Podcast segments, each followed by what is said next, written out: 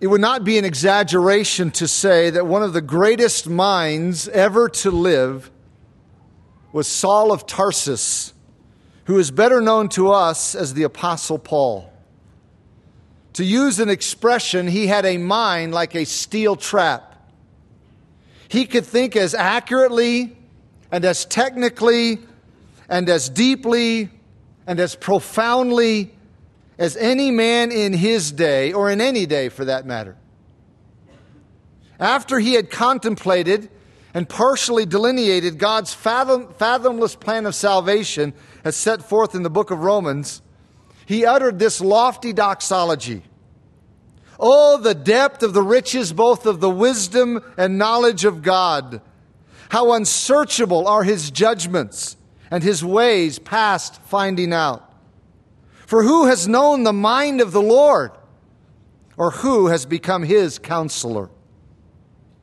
Beloved, that is the proper response to a contemplation of God's plan to save the lost. The wisdom and knowledge displayed in God's plan to save the lost is unfathomable.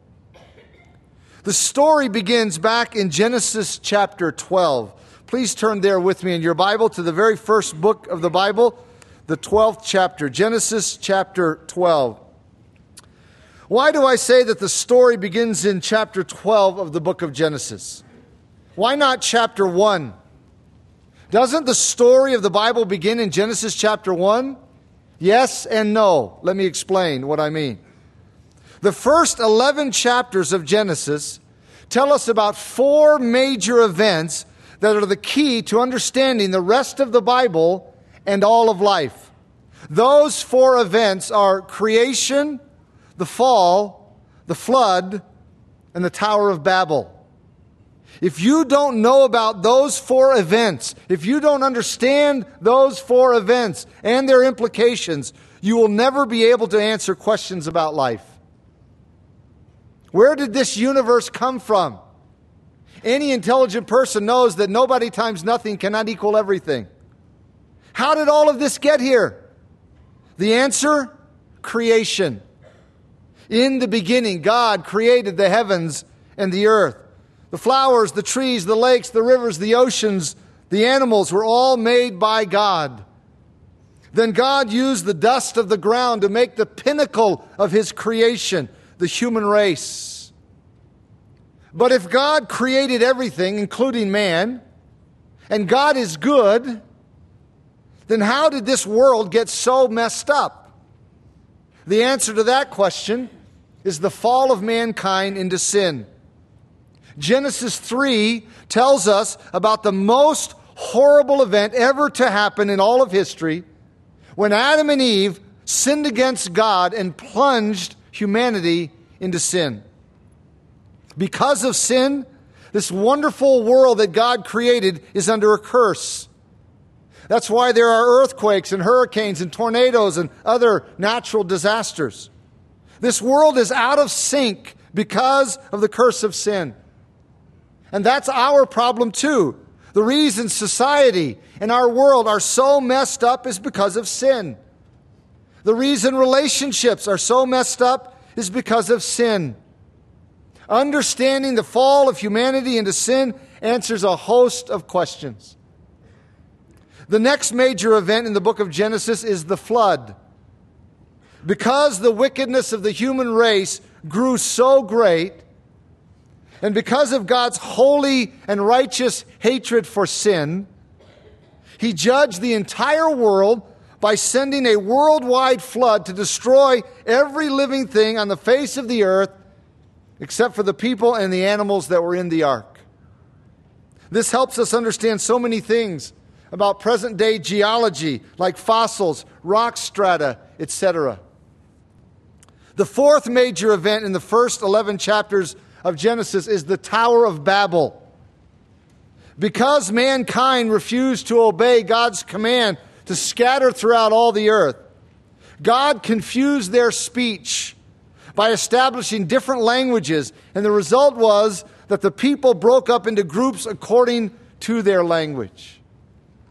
So these four events creation, fall, flood, Tower of Babel are foundational to understanding all of life, really, and all the rest of the story of the Bible. Now, when you read about these events in the first 11 chapters of Genesis, you almost get the impression that the author is somewhat hurrying to get to chapter 12 because the actual story of the Bible begins in Genesis chapter 12 when God chose to begin carrying out his plan through a man named Abram, who was later called Abraham. Chapters 1 through 11, now consider this, think about this. Chapters 1 through 11 cover hundreds and hundreds of years and include many different people, but the story slows down exceedingly. When we come to chapter 12, and the camera zooms in from a panorama view onto one man, Abram. Look at the opening verses of Genesis chapter 12. It says, Now the Lord had said to Abram, Get out of your country, from your family, and from your father's house to a land that I will show you. We know from, from Joshua 24 2 that Abram's father was an idolater, worshiping other gods, worshiping false gods. Maybe Abram himself was an idol worshiper. So, why did God call him? Why did God choose him? Two words sovereign grace. Sovereign grace.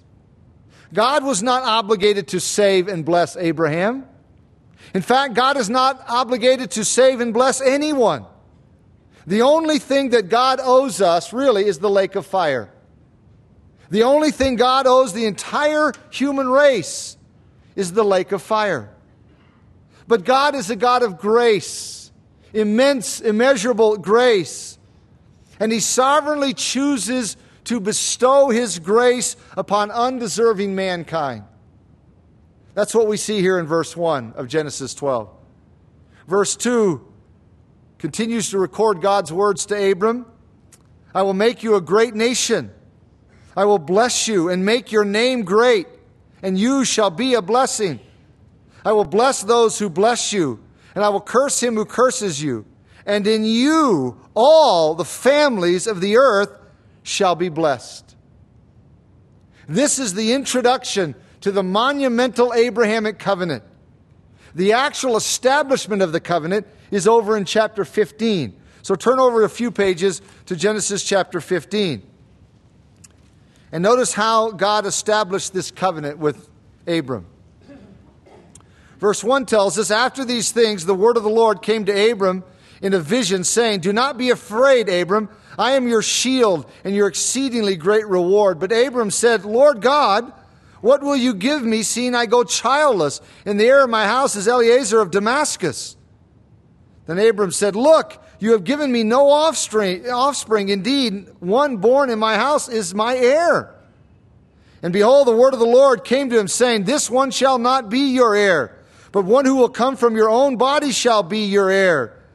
Then he brought him outside and said, Look now toward heaven and count the stars if you are able to number them. And he said to him, So shall your descendants be. And he, that is Abram, believed in the Lord, and he accounted it to him for righteousness. That's one of the greatest verses in all of Hebrew Scripture. That is a statement of Abraham's salvation, and it is a statement of how salvation is always obtained by grace through faith. Abraham believed in Yahweh on this occasion, and when he believed, just like when you and I believe in Christ, Abraham received positional righteousness. Righteousness was credited to his spiritual record. Paul quotes this verse in the New Testament in Romans because it's so key in understanding salvation. It has always been by grace through faith. Verse 7 Then he said to him, I am the Lord who brought you out of Ur of the Chaldeans to give you this land to inherit it. And he said, Lord God, how shall I know that I will inherit it? So he said to him, Bring me a three year old heifer, a three year old female goat, a three year old ram, a turtle dove and a young pigeon. Then he brought all these to him and cut them in two down the middle and placed each piece opposite the other. but he did not cut the birds in two. And when the vultures came down on the carcasses, Abram drove them away. Now, when the sun was going down, a deep sleep fell upon Abram. And behold, horror and great darkness fell upon him. Then he said to Abram, Know certainly that your descendants will be strangers in a land that is not theirs, and will serve them, and they will afflict them four hundred years. And also the nation whom they serve I will judge. Afterward they shall come out with great possessions. Now, as for you, you shall go to your fathers in peace. You shall be buried at a good old age. But in the fourth generation they shall return here, for the iniquity of the Amorites is not yet complete. And it came to pass when the sun went down and it was dark that behold, there appeared a smoking oven and a burning torch that passed between those pieces. That is a representation of God. This is symbolizing God moving between the pieces of these animals that were cut open for the establishment of the covenant. Anyone in the ancient world reading this would have immediately known what's going on here. This is the establishment of a covenant. The animals are cut open in a place where there's a valley that goes down. The blood would pool there. Both participants would walk through, get the blood on their feet, ankles, knees, etc. And it was a way of saying, if I break this covenant, this is what will happen to me. My blood will be shed. But on this occasion, notice what happened. Abram went to sleep, and God passed between the, the pieces of the animals alone. God did it alone. Verse 18 On the same day, the Lord made a covenant with Abram, saying, To your descendants I have given this land from the river of Egypt to the great river, the river Euphrates. Beloved, it is difficult to overemphasize the importance of this event that we've just read. When God passed between the pieces of those animals alone, it was his way of promising that he would fulfill this covenant regardless of the faithfulness of Abraham or his descendants. In other words, this is an unconditional covenant in its ultimate fulfillment. It was conditional in the sense that to enjoy its benefits, it is necessary for the participants to have faith and obedience, but it is an unconditional covenant in its ultimate fulfillment. The Abrahamic covenant involves three components a land, descendants, and blessings. God promised Abraham that he would have many descendants and that his descendants would possess the land of Canaan and that through his descendants God would bless the nations. Beloved, this is the beginning. This is the beginning of God's plan to save and bless the world. God has always had a heart for the world, and He's always had the perfect plan to bless the families of the earth, even though we might not be able to see it when God was focusing His plan on one man, namely Abram. This is not the way we would have done it. But God's ways are so much higher and so much better than ours. As we heard earlier from the pen of Paul, who has known the mind of the Lord, or who has become his counselor? Who can give God any advice? Say, God, you should do it this way. This is a better way. So God chose Abram, and in time, God gave him a son named Isaac. Isaac's son Jacob begot 12 sons, and they were the beginning of the 12 tribes of Israel. One of Jacob's sons was named Joseph, who was sold as a slave into Egypt. But God was in that because eventually the whole family of 70 people ended up down in Egypt due to a severe famine. But they stayed in Egypt too long and ended up becoming slaves of the nation. This set the stage for God to show his mighty power by delivering them from the hand of the Egyptian Pharaoh. And that is exactly what God did in the Exodus. Beloved, understand this. The Exodus of the Old Testament is like the cross of the New Testament. Both events were the means of deliverance for God's people. So God delivered Israel out of bondage and sent them toward their promised land. Along the way, God made another covenant at Mount Sinai. It is called the Mosaic covenant because God gave the covenant through Moses. It is also called the covenant of law because it contained all the laws the people were to obey to experience God's blessing, not his salvation. The covenant of law was not given as a way of salvation. Did you hear that? The covenant of law was not given as a way of salvation. The law was given to people who had already experienced God's salvation. We know from the book of Galatians that this covenant was intended by God to be a temporary covenant, unlike the Abrahamic covenant. Turn over with me into the New Testament to Galatians chapter 3. Past the four Gospels Matthew, Mark, Luke, John, Acts, Romans 1st and 2nd Corinthians, then Galatians. Galatians chapter 3. Here in this section of the letter, Paul is contrasting the Abrahamic covenant and the Mosaic covenant of law. Notice his contrast. Chapter 3, verse 13. Paul writes Christ has redeemed us from the curse of the law, having become a curse for us. For it is written, Cursed is everyone who hangs on a tree so that the blessing of Abraham might come upon the Gentiles in Christ Jesus, that we might receive the promise of the Spirit through faith. Brethren, I speak in the manner of men, though it is only a man's covenant, yet if it is confirmed, no one annuls or adds to it. Now, to Abraham and his seed were the promises made. He does not say, unto seeds as of many, but as of one, and to your seed who is Christ. And this I say that the law, which was 430 years later, cannot annul the covenant that was confirmed before by God in Christ that it should make the promise of no effect. For if the inheritance is of the law, it is no longer of promise, but God gave it to Abraham by promise. What purpose then does the law serve? Notice this statement. It was added because of transgressions till the seed should come to whom the promise was made, and it was appointed through angels by the hand of a mediator. Please notice that Paul says the law was added. That begs the question it was added to what? It was added to the Abrahamic covenant, which is superior to and supersedes the temporary Mosaic covenant of law. Verse 20 says, Now a mediator does not mediate for one only, but God is one. In other words, you only need a mediator when more than one person is involved in something. But remember what we saw back in Genesis 15. When God ratified the Abrahamic covenant, he ratified it alone. Thus, it is superior to the covenant of law. Verse 21 says, Is the law then against the promises of God? Certainly not. For if there had been a law given which could have given life, truly righteousness would have been by the law. But the scriptures confined all under sin, that the promise by faith in Jesus Christ might be given to those who believe. But before faith came, we were kept under guard by the law, kept for the faith which would afterward be revealed. Therefore, the law was our tutor, our schoolmaster, to bring us to Christ that we might be justified by faith, but after faith has come, we're no longer under the tutor. Now, it couldn't be stated any clearer than that. Once Messiah Jesus came to this earth and required men and women to place their faith in him, the covenant of law was set aside because it had served its purpose.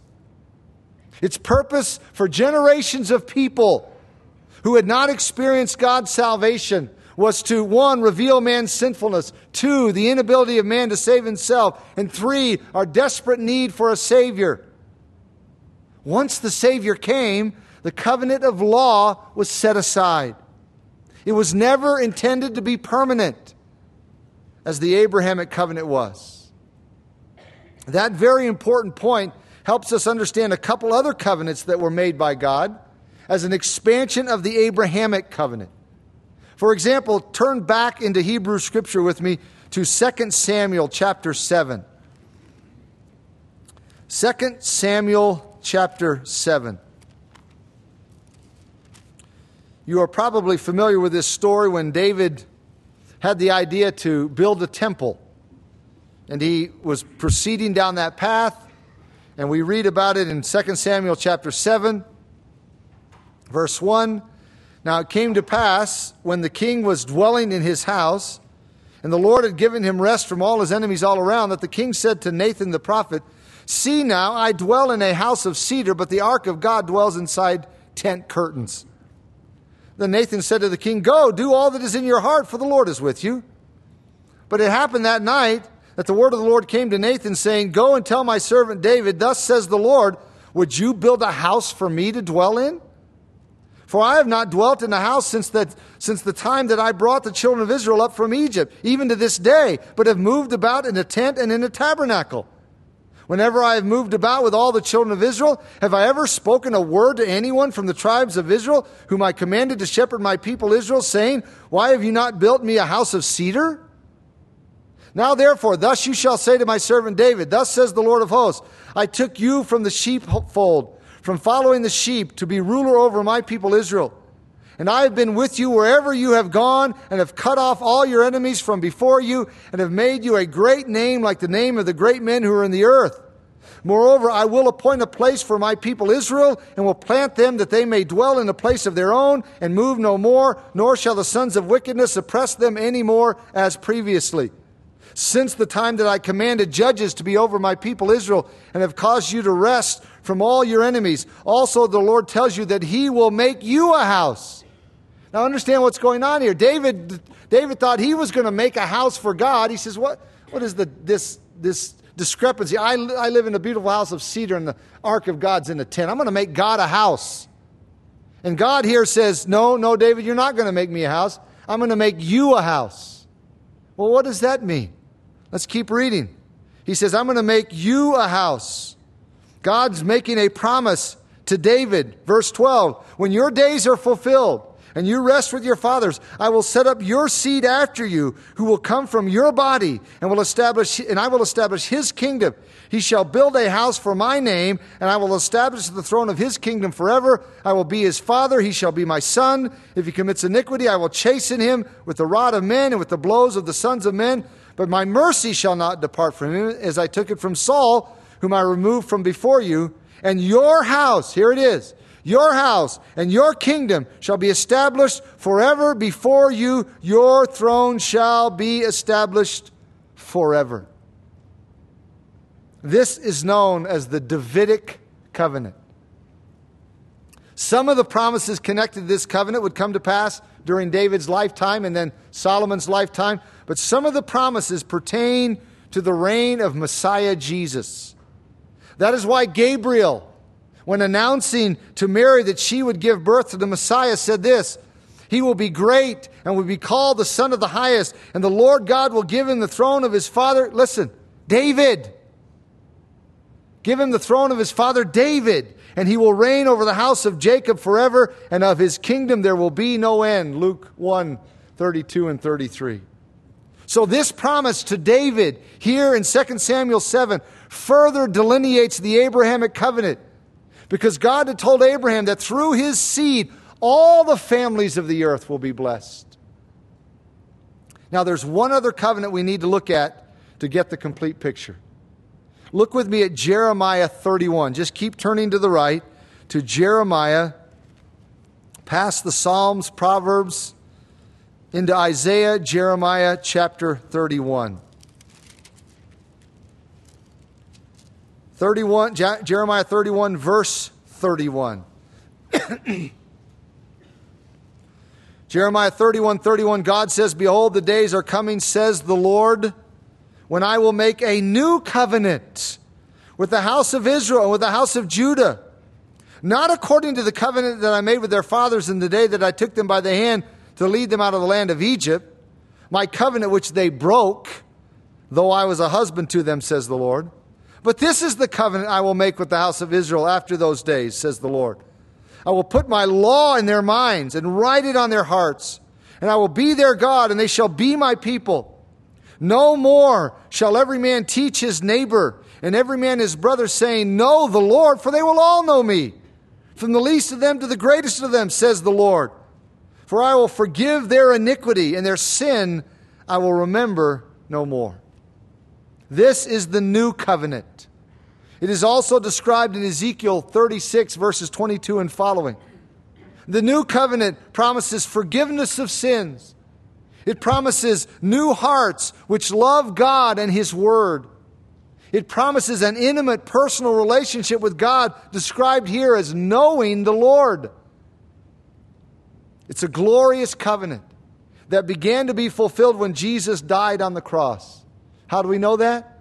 Because Jesus himself said to, said so. Luke 22, 20 says, Likewise, Jesus took the cup after supper, saying, This cup is the new covenant in my blood, which is shed for you. When Jesus died on the cross and shed his blood, that inaugurated, that kicked off the new covenant. But wait, there's a problem. The descriptions of the new covenant here in Jeremiah and also in Ezekiel specifically say that it is for the house of Israel and Judah. In other words, it's for the Jewish people. What about us? What about those of us who are not Jewish? Are we excluded from the glorious privileges of the new covenant? Absolutely not. In 1 Corinthians 11 25, the Apostle Paul clearly indicates that the benefits of the new covenant are properly celebrated by Gentiles who have placed their faith in Messiah Jesus. Those who humbly embrace the cleansing effects of the blood of Jesus, whether Jew or Gentile, come under the glorious privileges of the new covenant. As Paul said in Ephesians 2:13, but now in Christ Jesus, you who were once far off have been brought near by the blood of Christ. And that phrase, you who were once far off, is a reference to us Gentiles. That's us, beloved. So the shed blood of Christ, which inaugurated the new covenant, brings us into the glorious privileges of the new covenant. It's part of what God planned all along when He made His covenant with Abraham and said, In you all the families of the earth shall be blessed. Not just Jewish families, all the families of the earth. All? All the families? Yes, all the families of the earth. In fact, turn to Revelation 5 to see where all of this will eventually lead. Way over to the very last book of the Bible, Revelation chapter 5. The Apostle John was granted the unique opportunity of seeing into heaven, and this is what he saw. Chapter 5, verse 6, he says, And I looked, and behold, in the midst of the throne and of the four living creatures, and in the midst of the elders, stood a lamb, as though it had been slain, having seven horns and seven eyes, which are the seven spirits of God sent out into all the earth. This is none other than the Lord Jesus Christ himself. He is pictured as a lamb because, just like the lambs under the old covenant sacrificial system, he was slain as a sacrifice for sin. Verse 7 says, Then he came and took the scroll out of the right hand of him who sat on the throne. This scroll is the title deed to the earth. This is Jesus taking the title deed to the earth because he's going to reign on the earth.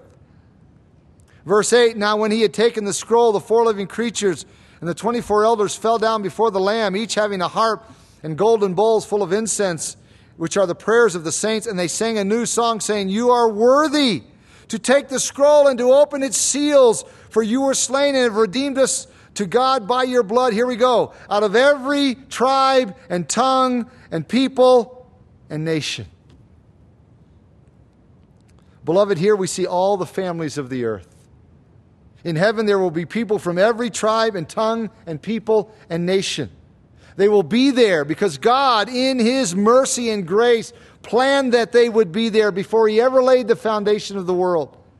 And He set His plan in motion with the call of Abraham and the Abrahamic covenant.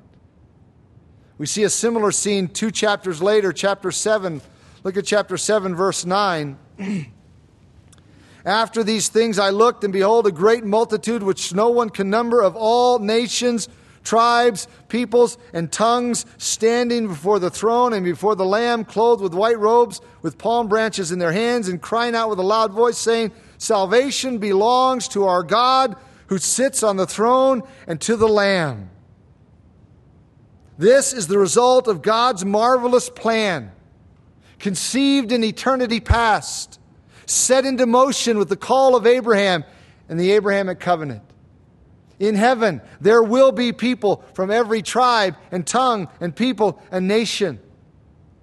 Mankind doesn't deserve this salvation, but God does deserve this glory being ascribed to him in this passage.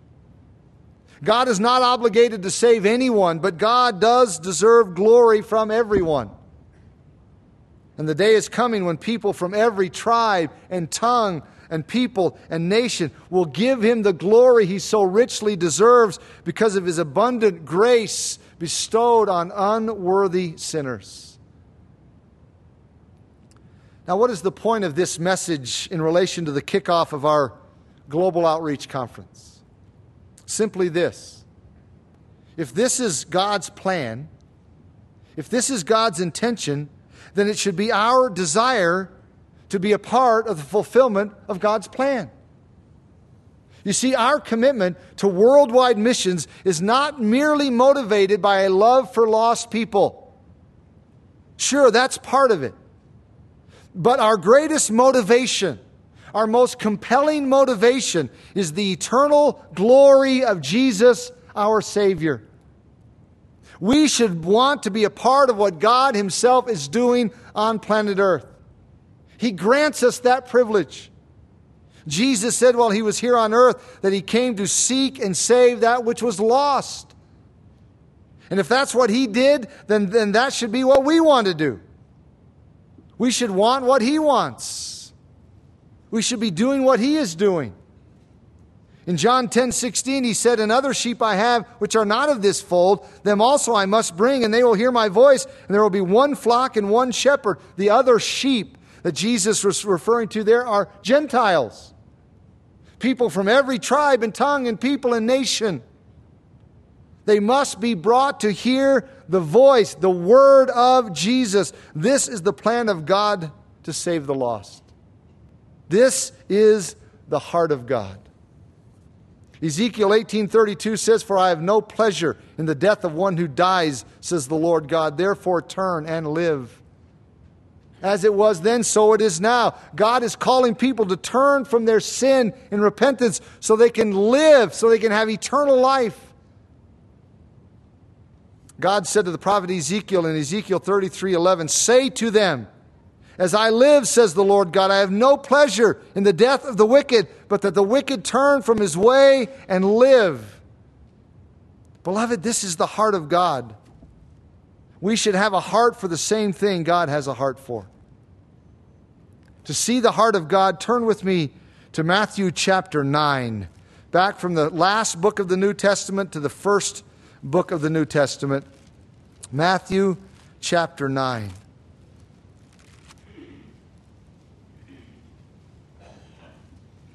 Verse 36 tells us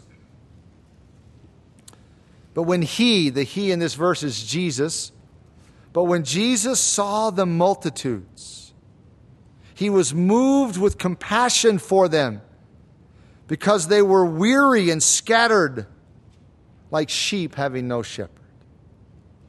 Jesus was moved with compassion. This is the heart of God. Psalm 86:15 says, "But you, O Lord, are a God full of compassion and gracious, long suffering, and abundant in mercy and truth. God is compassionate. And even though mankind does not deserve his goodness, he extends it anyway. That's what we see right here in this passage. Verse 37 Then he said to his disciples, The harvest truly is plentiful, but the laborers are few. Therefore, pray the Lord of the harvest to send out laborers into his harvest. Do you do this? Honestly, now. Do you pray for the Lord to send out laborers? If not, why don't you? Don't you have a heart for the same thing God has a heart for? Hear the heart of Jesus when he says in Luke 13 34, Oh, Jerusalem, Jerusalem the one who kills the prophets and stones those who are sent to her. How often I wanted to gather your children together as a hen gathers her brood under her wings, but you were not willing. See the heart of Jesus as we read in Luke 19 41. Now, as he drew near, he saw the city and wept over it. Oh, the hardness of our hearts to never weep over the lost condition of men and women. All the distractions in our hearts to seldom even think about the lost condition of men and women around us and around the world. But this is the heart of God for the world. So, what can you and I do? This is the beginning of our global outreach conference, and I want it to be practical for every one of us. So, very practically, what can you do about world missions? Let me give you three things. Number one, you can pray. You can pray two very specific things. First of all, you can pray that God will give you a heart that is like His heart. Beloved, this is the starting point of it all.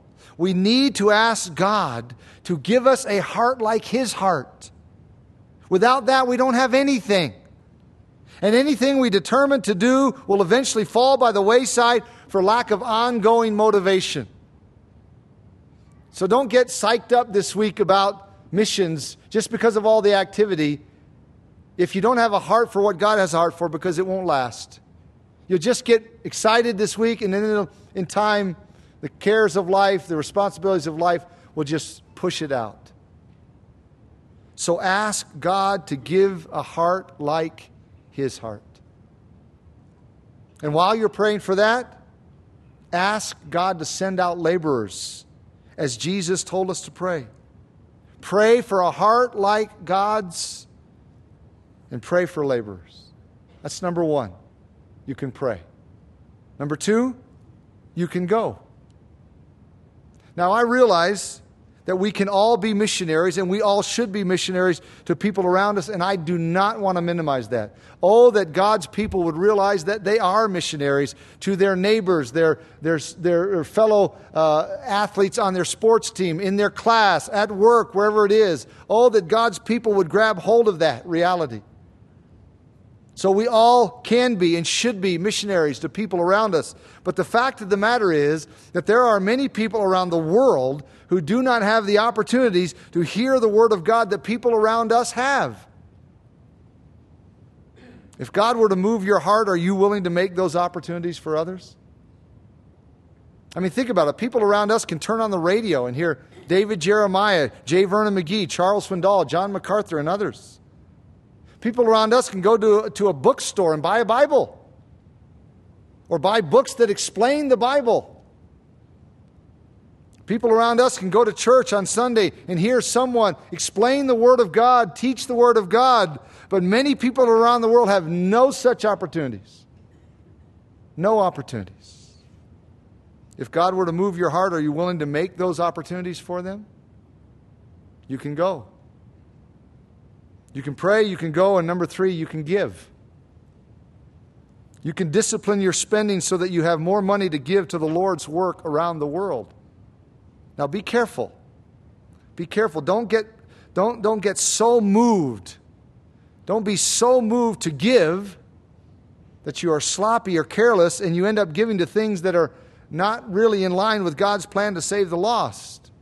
You still need to exercise wisdom and discernment and care when you give. But all of us can do more when it comes to giving to support the work of God around the world. So that's what you can do. You can pray, you can go, and you can give. Not everyone is called to go. That is clear. But it's probably safe to say that more are called to go than do go. But not everyone is called to go. However, all of us are called to pray and to give.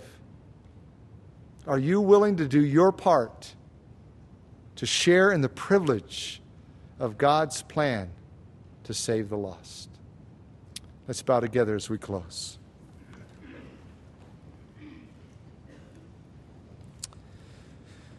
As we close our service together and close this message, I would ask you to give serious thought and consideration to what you have seen in God's Word this morning, what you have heard from it.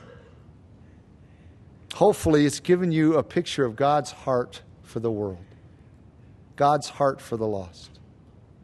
So, if you've never done this, And I don't, I don't want you to do it if it's just by compulsion, you're feeling forced. Don't, don't do it. But if you've never done this, for whatever reason, here's a good chance just to say, God, give me a heart like your heart.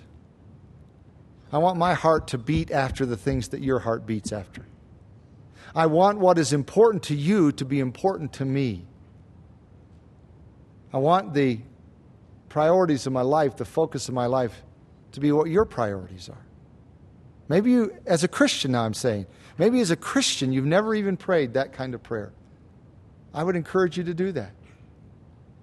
And put it in your own words, but don't, don't pray it if it's just by compulsion. It will mean nothing. But I encourage you ask God to give you a heart like His heart. And while you're praying that, ask God to send out laborers. Say, Lord, there are so many more laborers needed around the world. So many places which have absolutely no gospel witness whatsoever. No opportunity to hear and believe. Lord, send out laborers. You know, if we just start there, if we just start there asking God to give us a heart like His and to send out laborers, we'll, we'll be on the right track. Other things will fall in place, other things will take root in our lives that ought to be there. So I encourage you to do that. Now, if you're here today and you're not a Christian, you don't want to get the cart before the horse. It's great if this has moved you in some way to, to pray for God to send out laborers, but actually, the prayer you need to pray is more basic than that, more fundamental, and that is you need to pray, God, I'm a sinner, and I deserve judgment. But I want, I heard this morning about your compassion and your forgiveness. I want that forgiveness.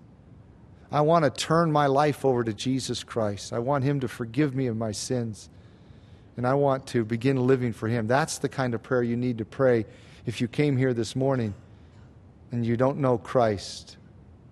You don't have a relationship with Jesus Christ. So, however, the Lord has stirred your heart, let's not just close our Bibles and walk out of here unchanged, saying, Wow, wasn't that neat to see all those flags up there today or whatever. Let's allow the Spirit of God to cultivate and prompt our hearts, and let's respond. Father, thank you so very much for our gathering together this morning. It has been really, it's been encouraging just to think about what you are doing around the world, to see a little glimpse of it, and to recognize the privilege that we have of being a part of that. What a privilege to think that you use us, you use our prayers, you use our giving, you use us to do what you want to do around the world. You don't need us. You wouldn't have to work that way, but it's the way you've chosen to work. And so we are humbled by that consideration. We're in awe of that thought. May we be faithful. God, give us a heart like your heart. May the things that are important to you be important to us. May the goals that you have here on planet Earth be our goals. And in closing, we pray for anyone here who can't even call you Father. Maybe right here in our midst, someone who needs the gospel, who needs to repent and turn to Christ. May your Holy Spirit be pleased to draw that man or woman, that young person, this very day as we pray this together in Jesus' name. Amen.